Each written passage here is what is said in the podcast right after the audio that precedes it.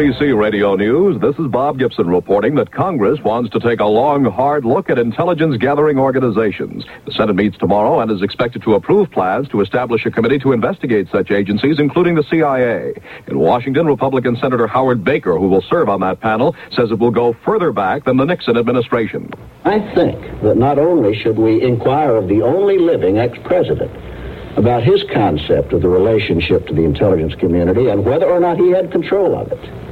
But also, we should search carefully the files and the archives of the Johnson Library, of the Kennedy Library, of the Truman Library, of the Eisenhower Library, to find any place, any indication of how the intelligence community has interfaced with the executive department. I very much fear that nobody's at the rudder of the ship. Senator Baker, who was on ABC's Issues and Answers, says President Nixon will be, former President Nixon will be subpoenaed by the committee if necessary to get information about spying activities.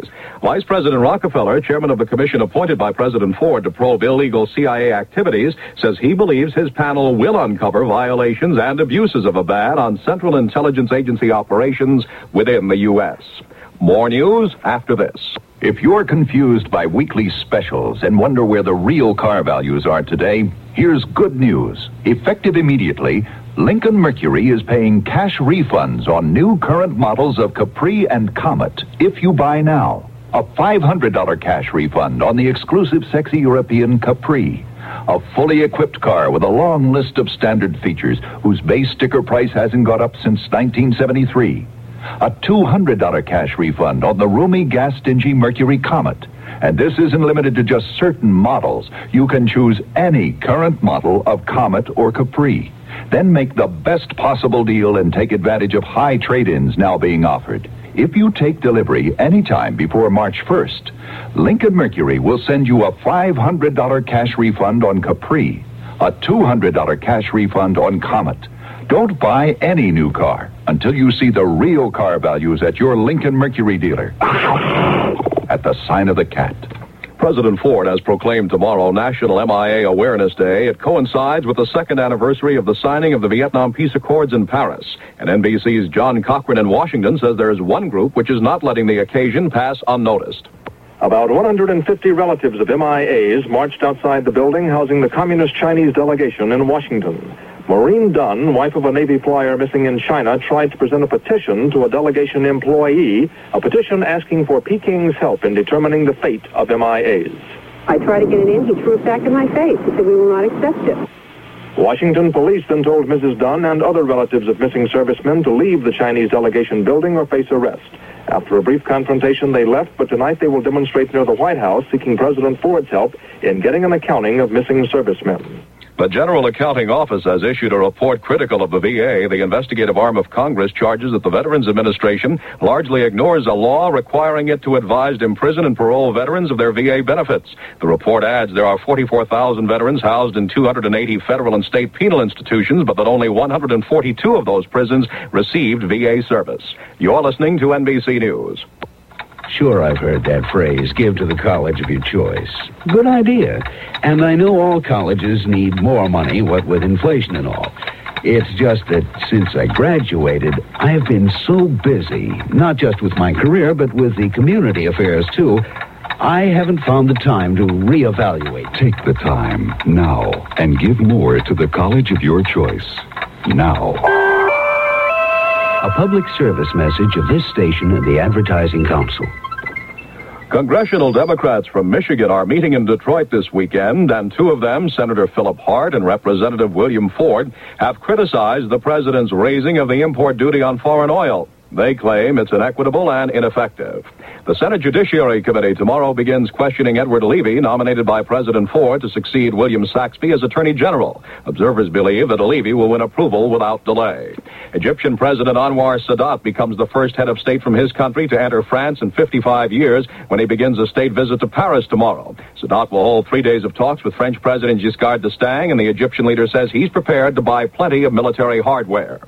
The hour's lead story. The Senate tomorrow is expected to approve creation of a panel to investigate intelligence organizations, and Senator Howard Baker, who will serve on that committee, says it will subpoena former President Nixon if necessary to gather information on alleged spying activities.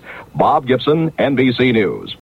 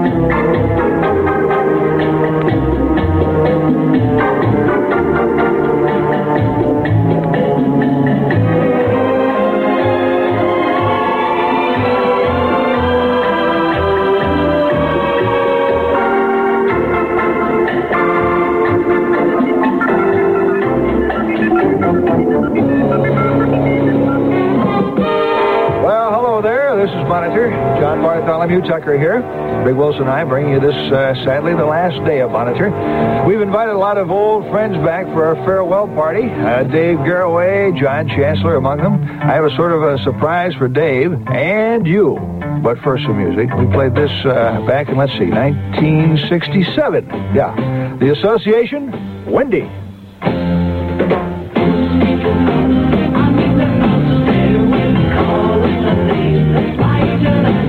And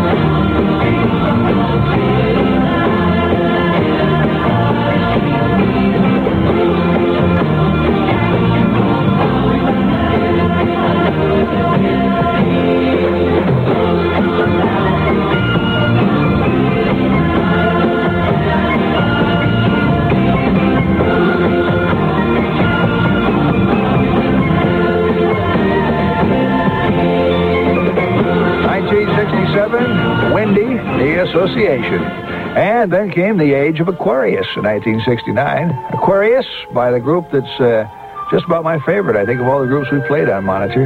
This one just knocked me off the chair first time I heard it. Fifth Dimension and Aquarius.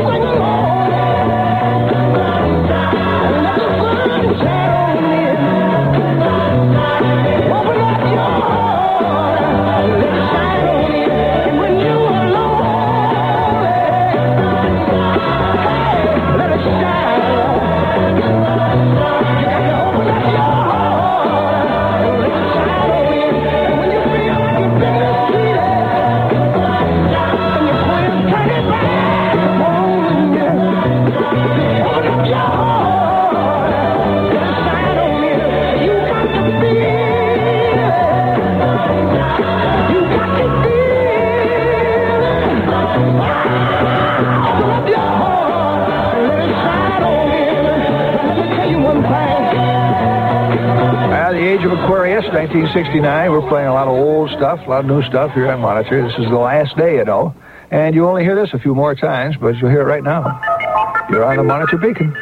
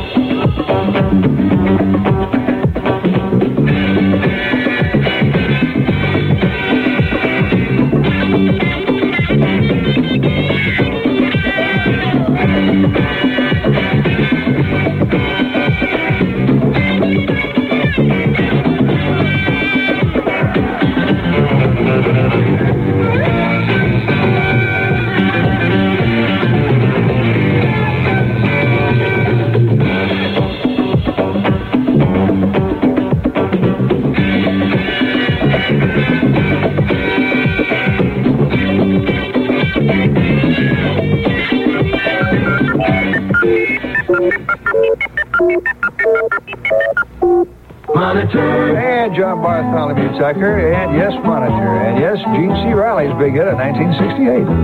PTA, Harper Valley. I want to tell you all a story about a Harper Valley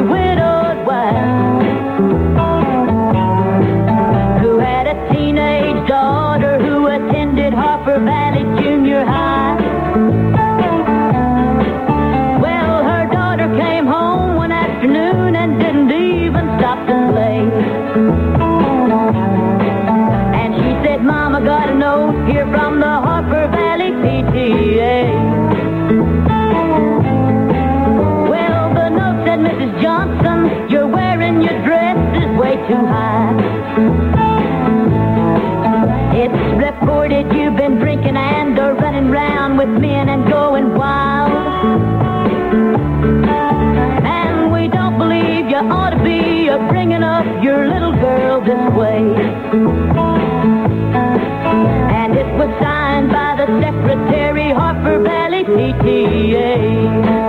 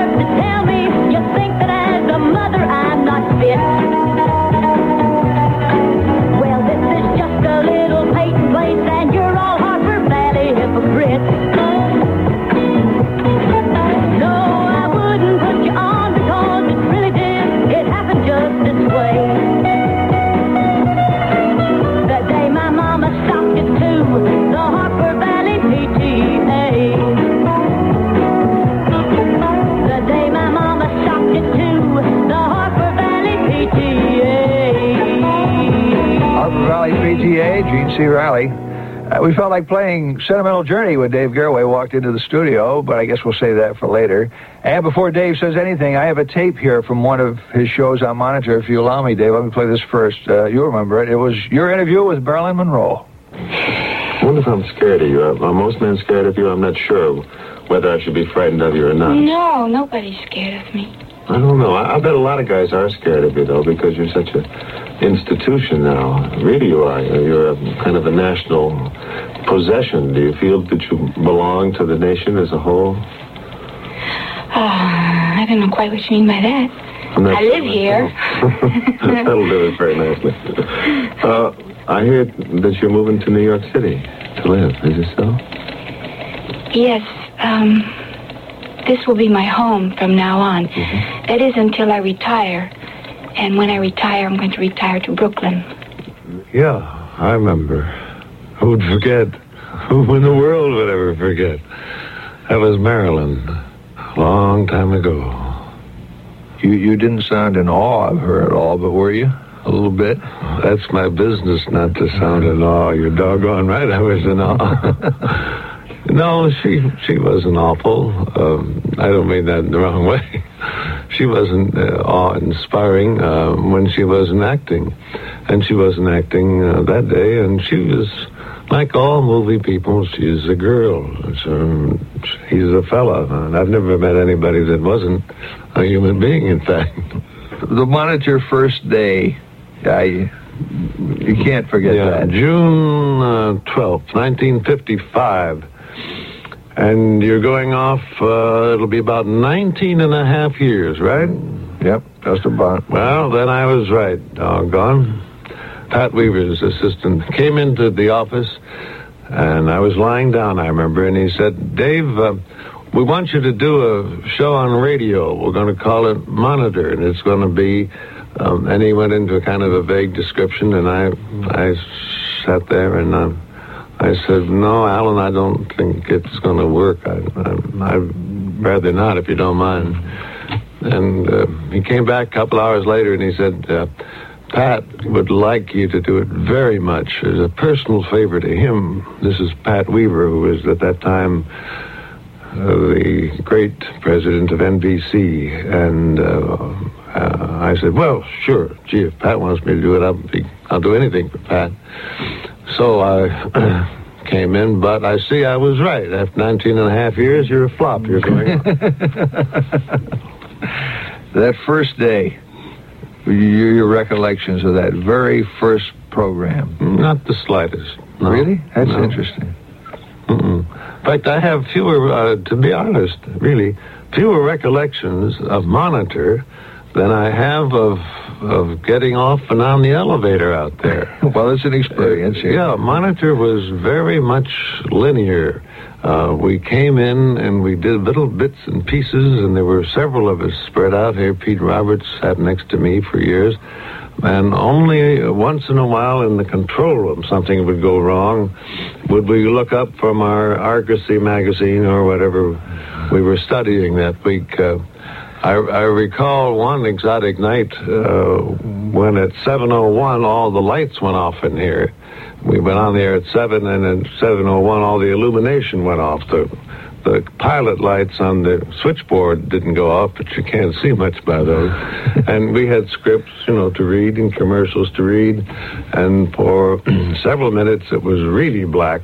No one smoked, you see. Um, and then somebody found some matches, uh, and there was one or two in the pack, just one or two. Meanwhile, screaming and yelling for flashlights, no flashlights. And uh, the matches burned for a few seconds, went out, it was all black again. And then somebody got a flashlight, and then uh, by that we could read on one microphone, and we, it took 20 minutes to get two or three flashlights, and the lights went back on about that time. Progress is amazing. Now you and I are sitting here with two flashlights. Yeah, aren't we? you got any matches? no. but you know. That's probably the only mistake the control room's ever made in 19 and a half years. you said before you don't have too many memories of monitor, but mostly about getting on and off the, the elevators out here. But uh, you, uh, you, you said you all sat around here. Did you ever play many kind of practical jokes on each other? You and Peter Roberts or any of the other fellows? We seldom spoke to each other. that got a mighty laugh in the control room just now. Yeah, no, Pete Roberts and I were on all the time, and and uh, but we had our little duties to you know we had to check off this and check off that, and we were busy with the routine, and then whatever we were reading, and. Um, Occasionally we'd uh, interchange a laugh or two, but it never got far because always up come uh, up came the mic or something, and we were on the air and it got interrupted so much that um, we talked more outside than we did inside. Well, Dave Garroway, I never thought I'd meet you, but it's a great pleasure, and uh, and to hear a little sentimental journey as we go out here. All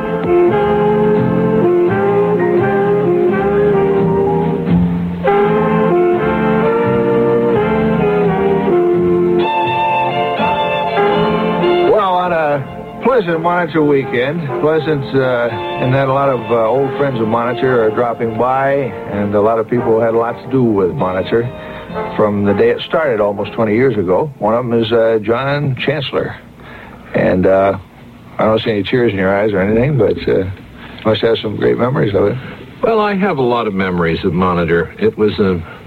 I don't know quite what my contribution was in the early days. We covered a lot of fires and things like that when I worked in Chicago. My favorite recollection of it, though, is the total dedication of young NBC employees in those days and the fact that they could sublimate their personalities to an extraordinary degree. We had interviews that were to have been done or were, uh, uh, were presented as interviews that Dave Garroway did. And for my sins, I got to do a lot of these interviews, and then that Garroway would ask the questions, and they would play the tape, or I guess it wasn't wire in those days, uh, of the answers I got from people, and my voice never appeared. And I got a call from New York one day saying the interviews are fine, but they're not personal enough. And I said, Well, what do you mean personal? And they said, Well, have the people begin the answers with, Well, Dave.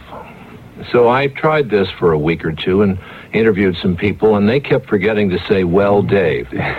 so I got a sign printed that said Dave and hung it around my neck. And in asking questions, I would point as they thought of the answer to Dave. And I guess we had the highest well Dave rate at, at uh, the network. Worked fine. Everybody was happy. Oh, yes. It was a different radio in those days. The country was different in those days. The country 20 years ago was discovering itself in terms of communication. Television and radio were performing quite different functions in an original way. And Monitor was one of the most exciting programs that I think I've ever heard in that historical context. And the reason for it was that it did tie up the whole country. It made you feel that you were a citizen of the United States, not just a Chicagoan or a New Yorker listening to a radio station, but for most of all of those weekends, you did have a feeling that the country was sharing and participating in a single enterprise. And that was magic. Well, Dave. Oh, I'm sorry. You were you were pointing to your sign. It's and my I, sign. I, I thought you.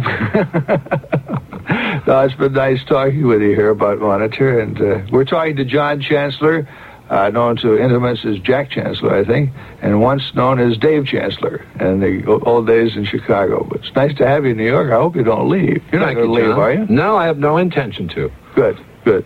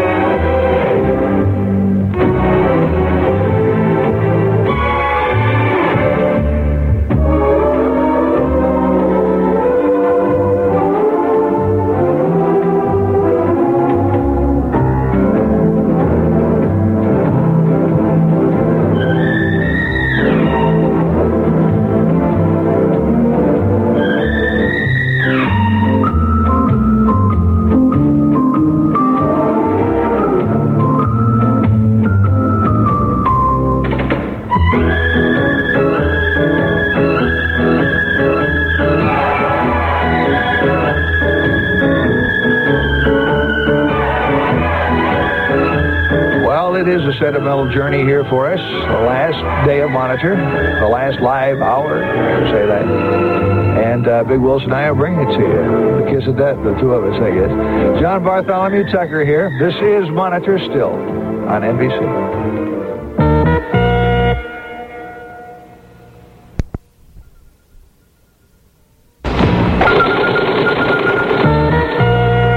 Update. This is Bob Gibson with an update report on the news. Senator Howard Baker, a member of the Select Committee on Intelligence Operations, says the panel will subpoena former President Nixon if necessary to obtain information on spying activities. Vice President Rockefeller, who heads the commission named by President Ford to investigate alleged CIA wrongdoing, says he expects the group to uncover violations and abuses of a ban on CIA intelligence gathering operations within the U.S. The world's major oil exporting countries have concluded a three-day meeting in Algiers announcing agreement to meet in Paris sometime this summer with representatives of oil-consuming nations. Egyptian President Sadat travels to Paris tomorrow for three days of talks with French President Giscard d'Estaing. Talks which are expected to see Sadat express an interest in purchasing military hardware, including Mirage jet fighters. Israeli Defense Minister Shimon Peres says Palestinian guerrillas have created a potentially explosive situation by assuming control of a Lebanese border town. UAW President Leonard Woodcock says the profit margins of the auto industry have been paper thin for more than a year, and therefore, says Woodcock, it's impossible for the car companies to lower their prices because it would mean losing money. The Detroit News, meanwhile, quotes GM board chairman Thomas Murphy is saying he believes the worst is over for the auto industry. Congressional investigators have charged the Veterans Administration with ignoring a federal law requiring it to advise imprison and parole veterans of their VA benefits. Bob Gibson, NBC, update.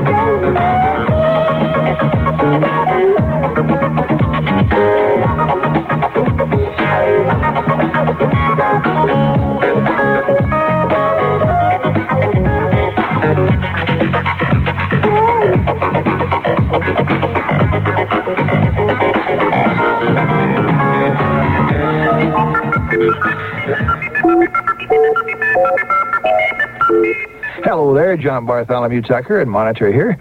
Another of our uh, good friends has dropped by and this is our last day. Hugh Downs, yep. Here when Monitor began, he's here today for the last time around. No tears, though, just uh, raindrops from B.J. Thomas. Raindrops keep falling on my head. Funny about that. Raindrops are falling on my head. And just like the guy whose feet are too big for his bed, nothing seems to fit. Those raindrops are falling on my head, they keep falling. So I just did need some talking to the sun. And I said I didn't like the way he got things done, sleeping on the job. Those raindrops are falling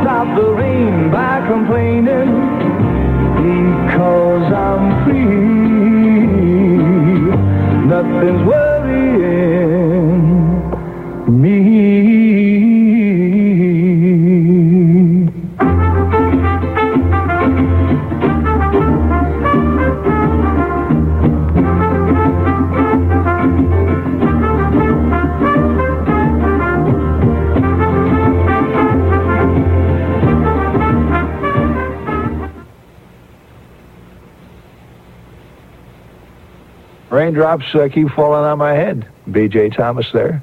Small pause while, uh, hey, yeah, sit down, Hugh. Okay. When Hugh Downs began his career at NBC in New York, there were four successful programs on the air, which he eventually became a part of. The Today Show, The Tonight Show, The Arlene Francis Home Show, and Monitor. And I believe, Hugh, you started with Monitor. Well, eh, when I came to New York, I was on monitor very shortly after I came to New York, but I, I was brought here, I like to think, in order to do the home show. And that was kind of the first thing I did. But I, I realized that I had been, at that time, out of radio for quite a while, and it really felt good to get back and do something. You were from Chicago in those days. Right. I came here in 54, and I think it was 55 that I started monitoring. When uh, Monitor started, uh, uh, I'm ending it. I'm sorry to say you began it. We, we were called hosts now, but you were called communicators. Yeah, that's right. That was the term, I think. That Who, who was your co- co-communicator? Was that Peter Roberts? Peter Roberts. Right, right. Peter Roberts. And then Frank Blair followed, as I recall. And, and I, I guess I'm following him here today. Of. Peter Roberts is noted uh, within the industry as having a laugh that he cannot control. Wasn't it? Yeah, he was a very humorous fellow. We, we really, a lot of very funny things happened back then in those days. I guess that's part of what livened it up. Some deliberate, and on my part, some non-intentional. But I remember, I, remember one when Bob and Ray were on, following the the thing that I was doing, and uh, they sat over in a corner quietly. And I did a stop tape interview that had been, um, you know, preset. uh, Can you explain that just a bit? Some people might not understand. yeah, I might explain what they do. Many times you can get good interviews by having somebody go into the field and ask a series of questions and get the answers, and then you play the answers, and the, and the communicator live in the studio would ask a question, and the tape would give the proper answer because he'd ask the same question that had been asked. Well, for some reason they had they had uh, stri- stricken one of the questions, and they hadn't stricken the answer from the tape.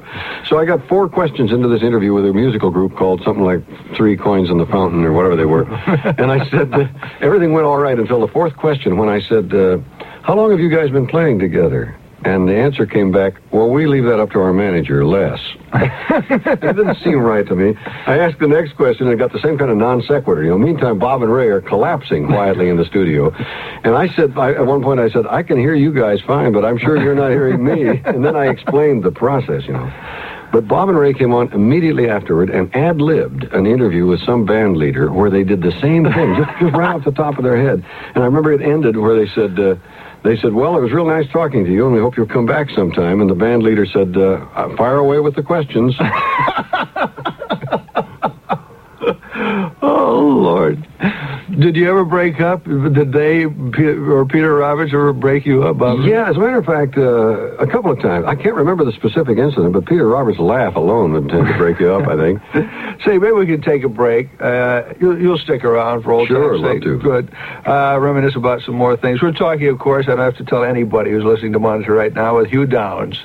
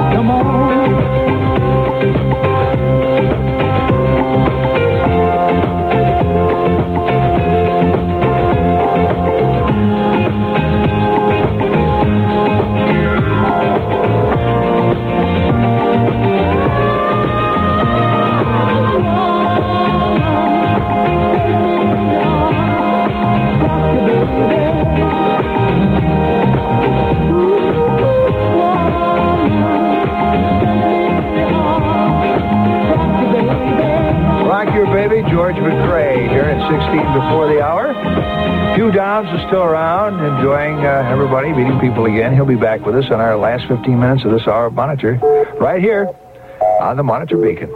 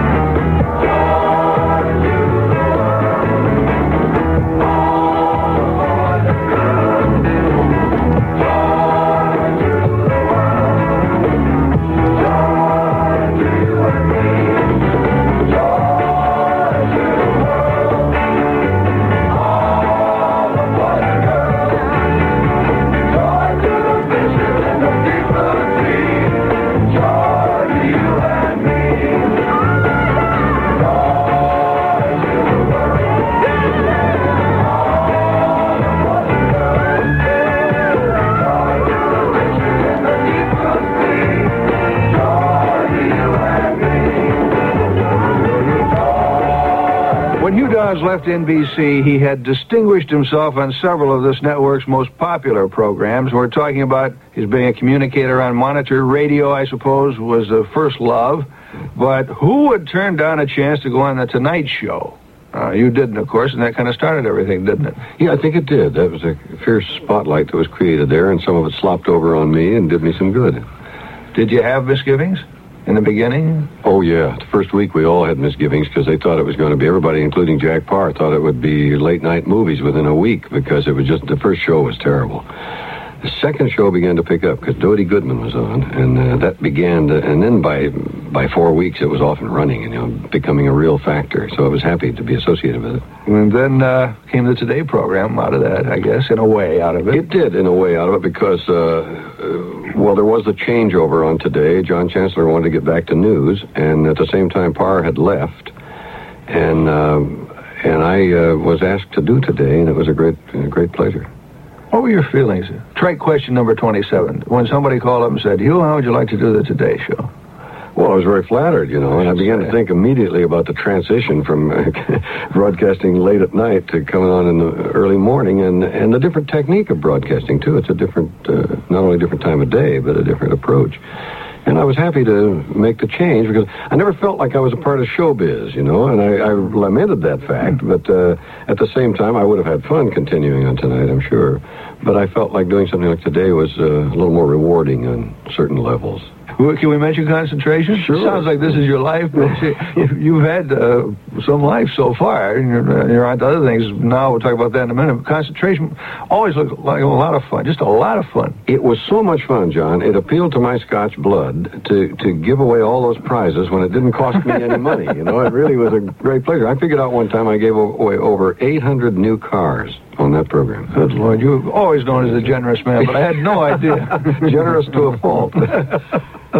now, you're working, or you've completed, I guess, a film. Yes, did. I was executive producer and have done the narration for a film based on Richard Bach's book Nothing by Chance, which was about barnstorming and flying in and out of farmers' fields in old airplanes, in old open cockpit biplanes. So we assembled a fleet of old biplanes and spent a summer uh, in and out of farmers' fields. And I'll tell you, the, there is a there is a grasp of America that you cannot get. You're driving on the superhighways, or certainly not flying in jets at 30,000 feet.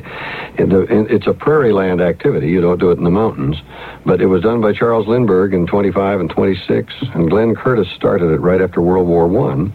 Uh, we felt we were the only anti-inflationary trend going in America because Glenn Curtiss charged $15 a ride, and Charles Lindbergh charged six dollars and then five dollars a ride, and we charged three dollars a ride, and and made money. You know, it was really really weird. You could get enough money for hamburgers and gasoline, and we just uh, fielded a film crew and and uh, filmed what happened with a very good, sophisticated group that knows how to do aerial photography. No acting or anything like no, that. No, it's all a documentary adventure. We had four airplane accidents, destroyed two planes, and nobody seriously hurt. What's it called again? Nothing by chance. Nothing by chance.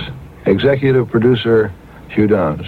Yep. Gee, it's been nice talking A with you. lot of here. fun. Great, John. Thank you You, much. you feel right at home again, don't you? I sure do. Yeah, I feel like I ought to do a commercial or a station break. You want to just say this is Hugh Downs on NBC Monitor? Um, Ah, that'll be a great pleasure. Yeah. Great pleasure. Give me a cue. Uh, it's been awfully nice talking with you, sir.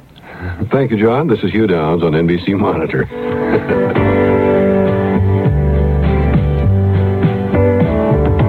Hey, did you happen to see the most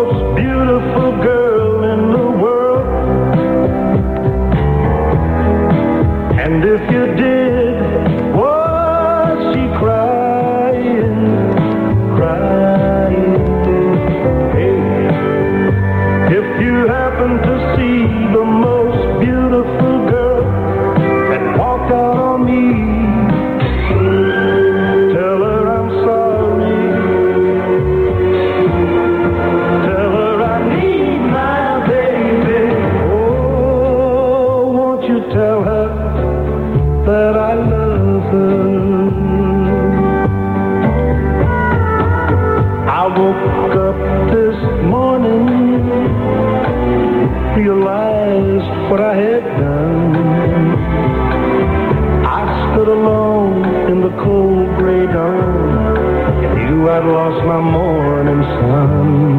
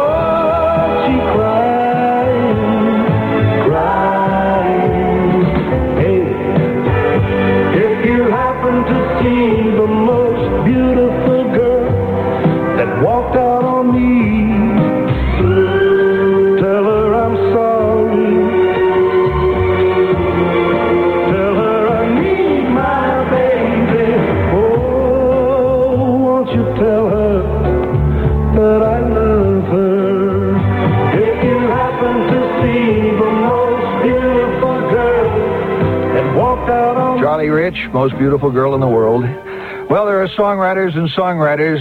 When it comes to writing lyrics, there's one who stands very tall. Love and Marriage, High Hopes, Call Me Irresponsible, Pocket Full of Dreams. And he wrote those and many more. Now, this is Sammy Cahn in Beverly Hills with a lyric to an old, old song for an old, old friend, Monitor.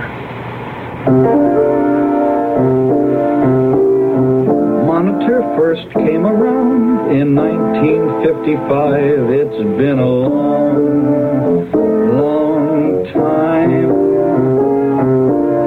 And it had a brand new sound, cause Monitor was live. It's been a long, long time.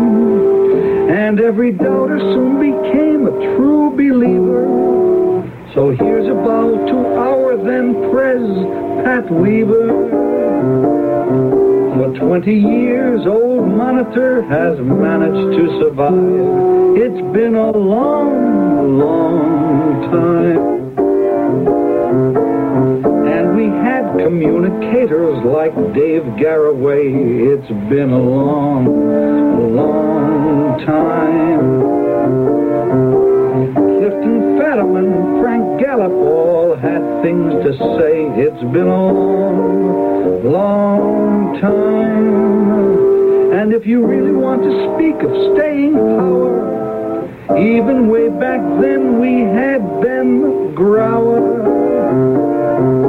Men we think of with affection to this very day. It's been a long, long time. Nichols and Nate and Bob and Ray gave humor to the show. It's been a long, long time. And that Harry Golden with his southern Yiddish glow. It's been a long, long time. And when we needed raucous laughter for a filler, Monitor could count on Phyllis Diller. Marlene Dietrich's beauty hints were big on radio. It's been a long, long time. Then Steve White asked, could we write a 10th year birthday song? It's been a long, long time.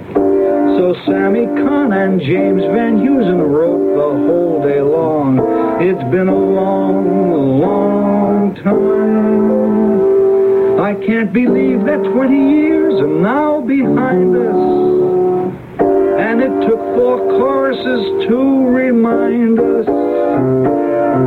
It's old Lang Syne for monitor, so sing it loud and strong. It's been a long,